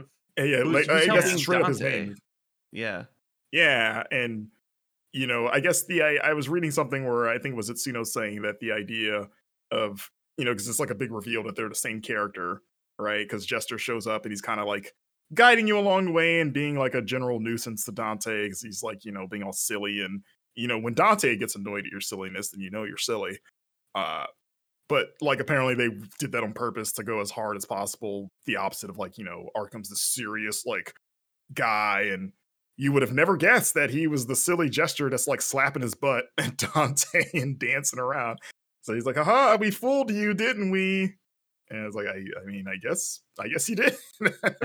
I I love the character of Jester in this game. I think he adds a lot of um, kind of flavor, and he is so silly and off the wall that um, it kind of contrasts quite a bit with kind of the drab setting of the tower when Mhm. you confront him. Um, and his fights are really fun too, because when you're beating him up, like blood doesn't come out of him, um, like confetti and like ticker tape stuff like streams out of him when you're beating him up, and you shoot your guns at him, and he does like this like little hot foot dance, you know, when you're shooting at him, like little juke and jive. Yeah. The weird thing is at the end of the game, because you fight him three times, twice as you're going up the tower, and then I think you fight him again, like in level 17 or something like that. But at that point, Arkham had already like ascended as like made himself known as the big bad and like gone on to absorb um the power of uh, Sparda. But then you end up fighting Jester again. I'm like, why? Why are we doing this fight? Like, why is he showing up in this form again? This is this is weird. This is doesn't make a lot of sense. He just likes it. Okay, yeah, Yeah, he just, you know, he it's a just, side, side hustle.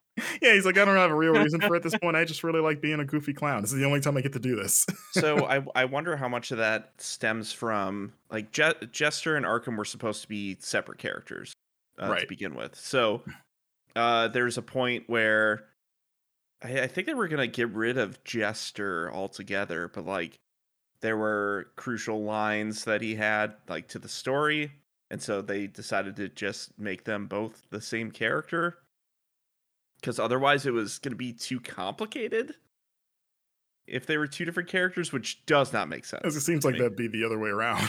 Yeah, like this you have to is- explain why these two are the same people. This says Jester was originally going to be Arkham's subordinate, but that option wound up being too complicated gameplay wise.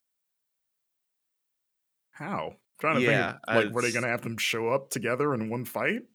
Uh, yeah, it's all right. So it says uh, after much deliberation, someone proposed making the two characters into one, and Arkham was modified into a character capable of putting on such a performance. Without that change, Arkham would have been a fairly boring bad guy. By making him Jester, we got to enjoy Lady's line, "Father, why would you do such a thing?" Even more. Uh, yeah, that that is a we all dread the day when we discover our fathers are closet jesters that go around antagonizing half demon warriors. it's a very specific thing. Yeah, it's a very it's a it's a conversation we all have to have one day with our dads. but Dad, You are know. you a clown? yeah, it's a pretty it's a pretty stark contrast for Arkham's like very laced up character. And it's interesting, there's even one scene like halfway through the game when he's kind of like revealed that he's the big bad after all. Where he's going back and forth between like from like all the all the characters in the same room right. and all the Mm. like Lady, Virgil, Dante, they're all kind of like laid out.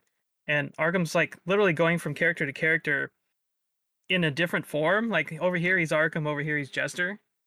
And it's like every time it changes scenes, he's like a different character talking. Just trying to hammer It's- home to the player, weird. like, yes, they're the same. Yeah, it's it's really weird, but kind of cool also that he's able to like switch back and forth between his personas so freely. What a great actor. you know. Who would have thought Two Face and the Joker could be the same person? Oh my gosh, he is so the Joker from the uh, Batman arc uh, animated series. That that's just, he's basically just almost doing a, a Mark Hamill imp- Joker impression in this game. Pretty close. Uh, so yeah, you know, Arkham eventually gets Sparda's power. Um, you know, on the way, Lady and Dante kind of established their their bond of trust with each other once they kind of figure out, you know, that they have shame intentions. And at this point, Dante, who had spent the first portion of this game not really caring about the fate of the world, just kind of going after Virgil almost like instinctively of like, yeah, he's here, so we got to fight. It's just how our relationship works. I don't really care what he's actually doing. I just want to fight him. uh, and you know, once he I guess getting stabbed and awakened, he's like, oh yeah, I should probably maybe stop this guy from unleashing demons on Earth. Uh, and you know, eventually they both make their way to uh transformed Arkham, who becomes this weird sort of like blob thing like this like yeah, demonic amoeba. it reminds me of the um, uh, in Spirited Away. There's that scene where um, the one character like goes out of control and he becomes Oh, that giant yeah. like mouth blob that like sort of chases the main character. The, you the know, giant and- like elk god thing when they cut off its head. oh, that's uh, did I say Princess Mononoke? Or did I- Yeah. well, you said spirit. Oh, Away. I meant Oh, I you meant said Spirit Away. yeah, Spirited Away. Yeah. We're, we're I'm mixing thinking- our, I'm thinking our, our Miyazaki movies Yeah. here. I was gonna difference bring between- up- I was gonna bring up Anyway. uh, Kiki's delivery service, the the one part with uh, you know, Oh yeah, with all the with that, that part where um With all the- the, uh, the weird attack eels come and Yeah. you know like attack. Yeah. Oh yeah, just, that one. yeah, just just like the Arkham fight. Mhm, Um, yeah. Uh, we also get my my second favorite scene of this game, which is Dante and Virgil teaming up to fight this guy. Uh, you know, putting aside their differences to take down a, a mutual threat. I think the banter they kind of have here is pretty fun. Uh, you know, they also established that I guess jackpot is a thing they both used to say because that was Dante's kind of like catchphrase in the first game. And I don't even know if he, I can't remember if he ever even says it in the second game, which would just be another strike against doesn't it. say but- much. Yeah. um, but, you know, it's like a little thing, but you know, just it's like, hey, you remember what we used to say as kids?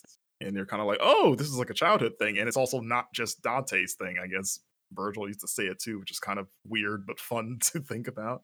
Uh, and then also the scene where they use each other's swords again, like they throw the sword Yeah, through Oh, the cool. thing, and that it was actually- cool. again, it's like I don't know how you guys knew that that would work like that, but you just roll with it. um, Yeah. because again, if that's what you're questioning as opposed to everything else, then it's like, eh, I guess it's not a big deal. But and then The end of the the end of the game has my favorite line in the whole thing, where just before the the Arkham fight starts, um, and before Arkham transforms, he is in the visi- the visage of Sparda.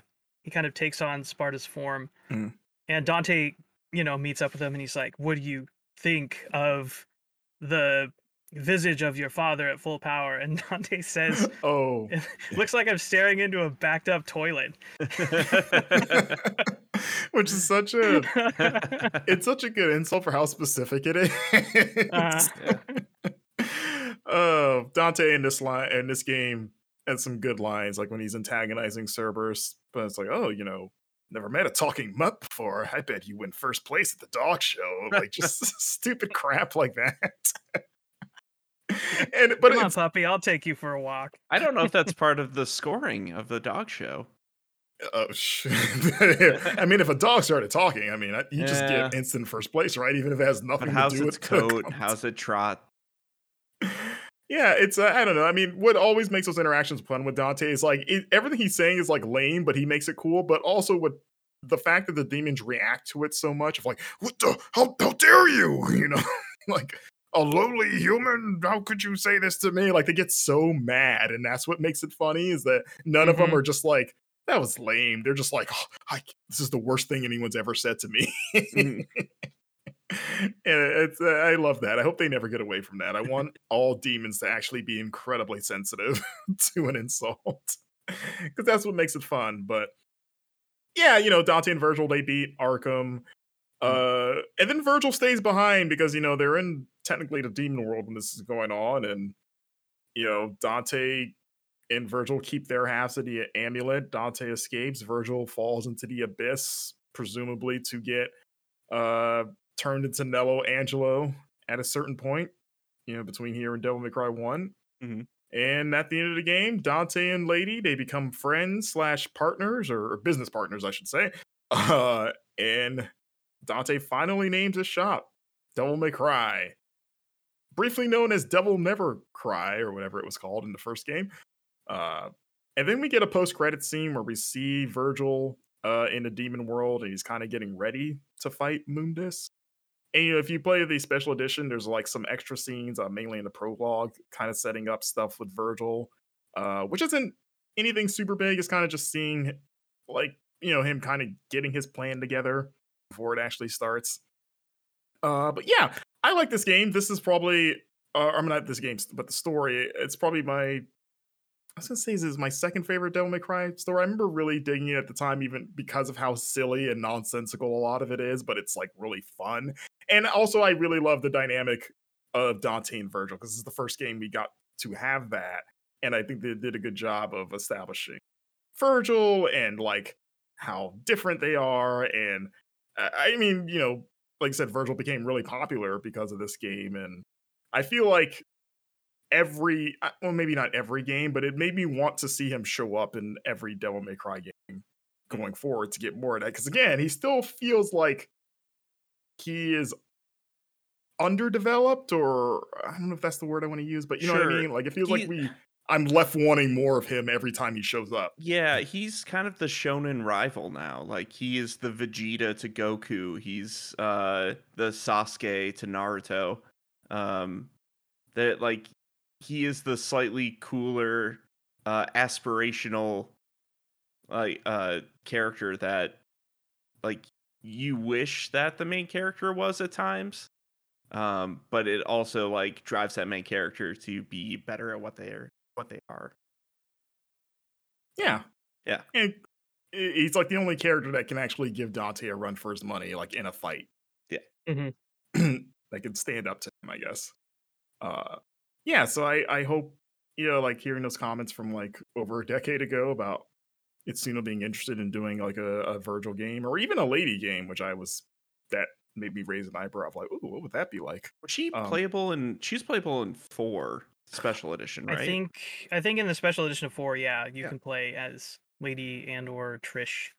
Yeah, and I feel like we haven't talked about Lady that much. I just want to say real quick that I, I like her. You know, she's I, I like I think you know, on one hand you could say like she's just like the the Trish replacement. New Trish, like old Trish. yeah like they kind of almost gave her like dante to james bond treatment of like oh he's gonna get like a new lady friend every Mhm. game and we never talk about the previous one literally Uh, this time. yeah got a new lady. which, uh, which they didn't because you know lady has come back and we like if you play devil may cry 5 both of them are there uh so But, there but is a new. There is a new person in that, isn't there? Like, who isn't she the one who drives the the bus around or the, the she's van? more of like with Nero Okay. I mean, yeah, Yeah. she is with Don, but she's more with Nero. So it's kind of like more his friend, I guess. Uh, you know, so I don't know if that counts exactly. Like she doesn't have like the I guess the close relationship that Trish and Lady have with Dante, at least as far as I can remember from that game. Um, but yeah, I I like Lady. Do you guys have any like really strong opinions on Lady either way? Uh, I I I don't personally because I never really I never really made it that far into the game. So Right. And this is the game that she's the biggest deal in. 'cause The Right, other one, she's her just kind of in the background. Yeah. Yeah. I like Lady a lot. I I wonder how like she got so skilled, honestly, because she's pulling off moves that are on par or maybe even more complicated than Dante is.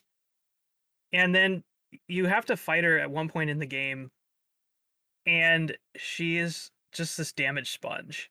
And I'm like, why is she able to like tank so many stingers and you know, like you shoot her a bunch of times? It's it's it's bizarre. I Is guess she- I, I'm overthinking it a little Is bit. she And that's but human? I Cool mean, girl does she- outfit is durable. yeah, she's she is um a descendant of the priestess that Sparda sacrificed to seal the demon world away. Okay. So maybe that has something to do with it. How convenient. I don't know. But uh, we can we can say that that's the reason, I guess. Yeah. I mean, when you watch But- your when your dad sacrifices your mom to get demon powers, that really you get a thick skin. That'll do it. You know, it's hard. It's hard to hurt you when you witness that, literally and figuratively. Mhm. So Yeah. yeah, I'm gonna chalk it up to that as well as bulletproof white ta- top thing that she wears. Yeah. She has a giant rocket launcher, so she's okay in my book. I mean, she does carry that There you go. around, and that's got to make you strong, right? Because she's like climbing stairs and stuff with that thing. It's got to be like wearing a turtle shell in Dragon Ball. Like it just, you know, when she Yeah. takes it off, she's like flipping around doing all kinds of It's cool a stuff. constant workout. exactly. that thing is not not small. Uh, so yeah, like we mentioned before, this game came out uh, March first, two thousand five, in the Mhm. states. Uh, critically acclaimed. We gave it a nine out of ten at GI. Oh, wow.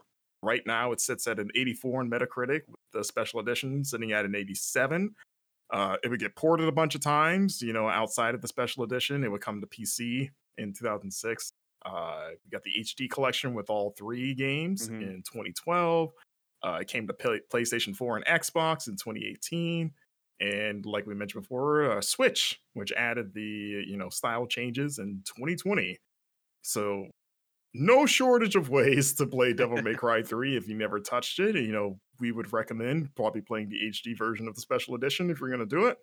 And it's a fun time. You know, we mentioned one of the best action games of all time. I think where Devil May Cry kind of created the stylized action genre, I think Devil May Cry 3 perfected it, at least at its time. It's kind of my relation between the two games, or if- Mhm. when people ask me which one is better, that's kind of how I always frame it. Uh, and yeah, I I think still still the high mark for the series, which says a lot because all the games are good, sans two. But I think this might still be at the top of the mountain. Where do you stand on it, uh, Wes? It's still my favorite.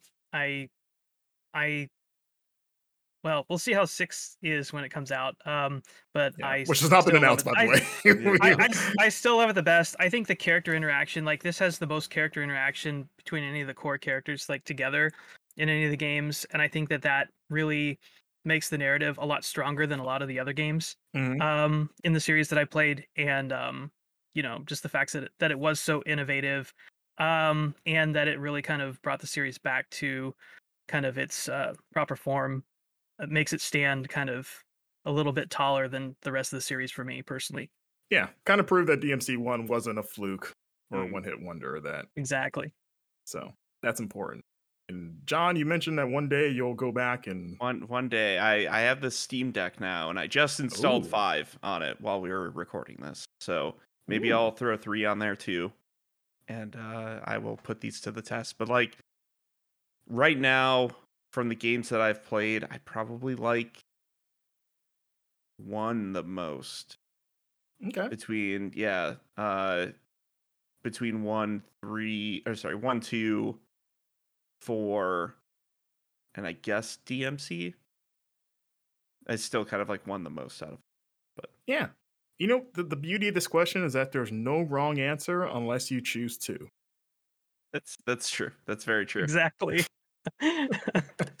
Hard agree. it is left off the list it is it is f tier by default But yeah, that wraps up this episode of Video Gameography. Thank you Mm. so much for listening, everyone. And thank you, Wes, for joining us. It was Yeah, awesome thank having you. you. on and, you know, bringing us your, your expertise on Devil May Cry 3. And, you know, we, we plugged the show earlier, but is there anything else you want to plug or uh, any future episodes or projects that you're working on?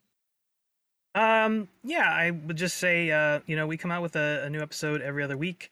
Um, we also do like quarterly game clubs. So if you're interested in, you know, playing something with us and then like jumping in and doing a, a video gameography style discussion, we do like a big group chat on our Discord. Um, and you can find a link to that um, on our Twitter page, uh, which is at Great Game DEB eight at Graham at Great Game Deb eight. what, so you can you can find us there. what's your most recent uh game club discussion Um, the last one that we did was um, oh lord, I'm having a a uh. I remember you did. it was uh, chicory. I We was did gonna say, chicory. was oh it yeah that's Chicory? right that's Okay. right yeah yeah yeah Yeah, we did a, a chicory game club, and we haven't decided on the next one. Um, it, probably something maybe like in October coming up, and maybe something a little bit more high profile. Um, actually, I have my eye on um, Plague Tale Requiem, so maybe we'll go that direction. No promises, but I love Plague Tale, so I would love to do a chat on that. Yeah, that game's good. and I'm super pumped for that sequel. So yeah, that'd be you know if you do it, that'd be a fun one. Uh, but yeah, make sure to follow Great Game Debate, guys. Like we mentioned before, awesome podcast. Give it you know show it some love. And as for the rest of us, if you want to find us on social media, I am on Twitter at Marcus Stewart seven, which is the number seven. Yep. Uh, I'm on Twitter at John underscore Carson. Then uh, Wes, uh, where can people find you personally on Twitter if you'd like to share? You can't find me on Twitter anymore because I actually left the platform, but um, you can Wait. always reach out to us Hello, this is Marcus Stewart reaching out from Beyond the Grave. Uh, Wes's mic cut out at this point, and I just wanted to fill in his social details. As he mentioned, he himself is not on Twitter, but he did want people to reach out to the Great Game Debate Twitter page, which is at Great Game DEB, the number eight. So at Great Game DEB, the number eight. Debate. There you go. Okay, bye bye. Alrighty. Well, next week we are talking about Devil May Cry 4, an interesting entry in the series. A good game. It's got some problems. I feel like it's maybe the least talked about game in the series, at least in my mind. Yeah. Uh, so I don't know. We'll find out if that's like if that's just me or if it's uh you know something that's more of a shared opinion. But a game that I still enjoy. But yeah, I'm looking forward to talking about that because I don't think I I really don't get to talk about DMC four in No. any real way with anyone. so every every entry in the series has like that's that's the this one uh like oh like two that's the black sheep but like four is very much like that was the how do you follow up three like it, it is kind of the middle child and kind of gets forgotten in the first game on a new generation of hardware too. first So, multi-platform game That's right. Same thing, and a new character. hmm new protagonist. So New a lot of first with DMC4. They they they tried some stuff. Uh, so yeah, we'll unpack all of that and more next week. Until then, thank you so much for listening, and we'll see you next time.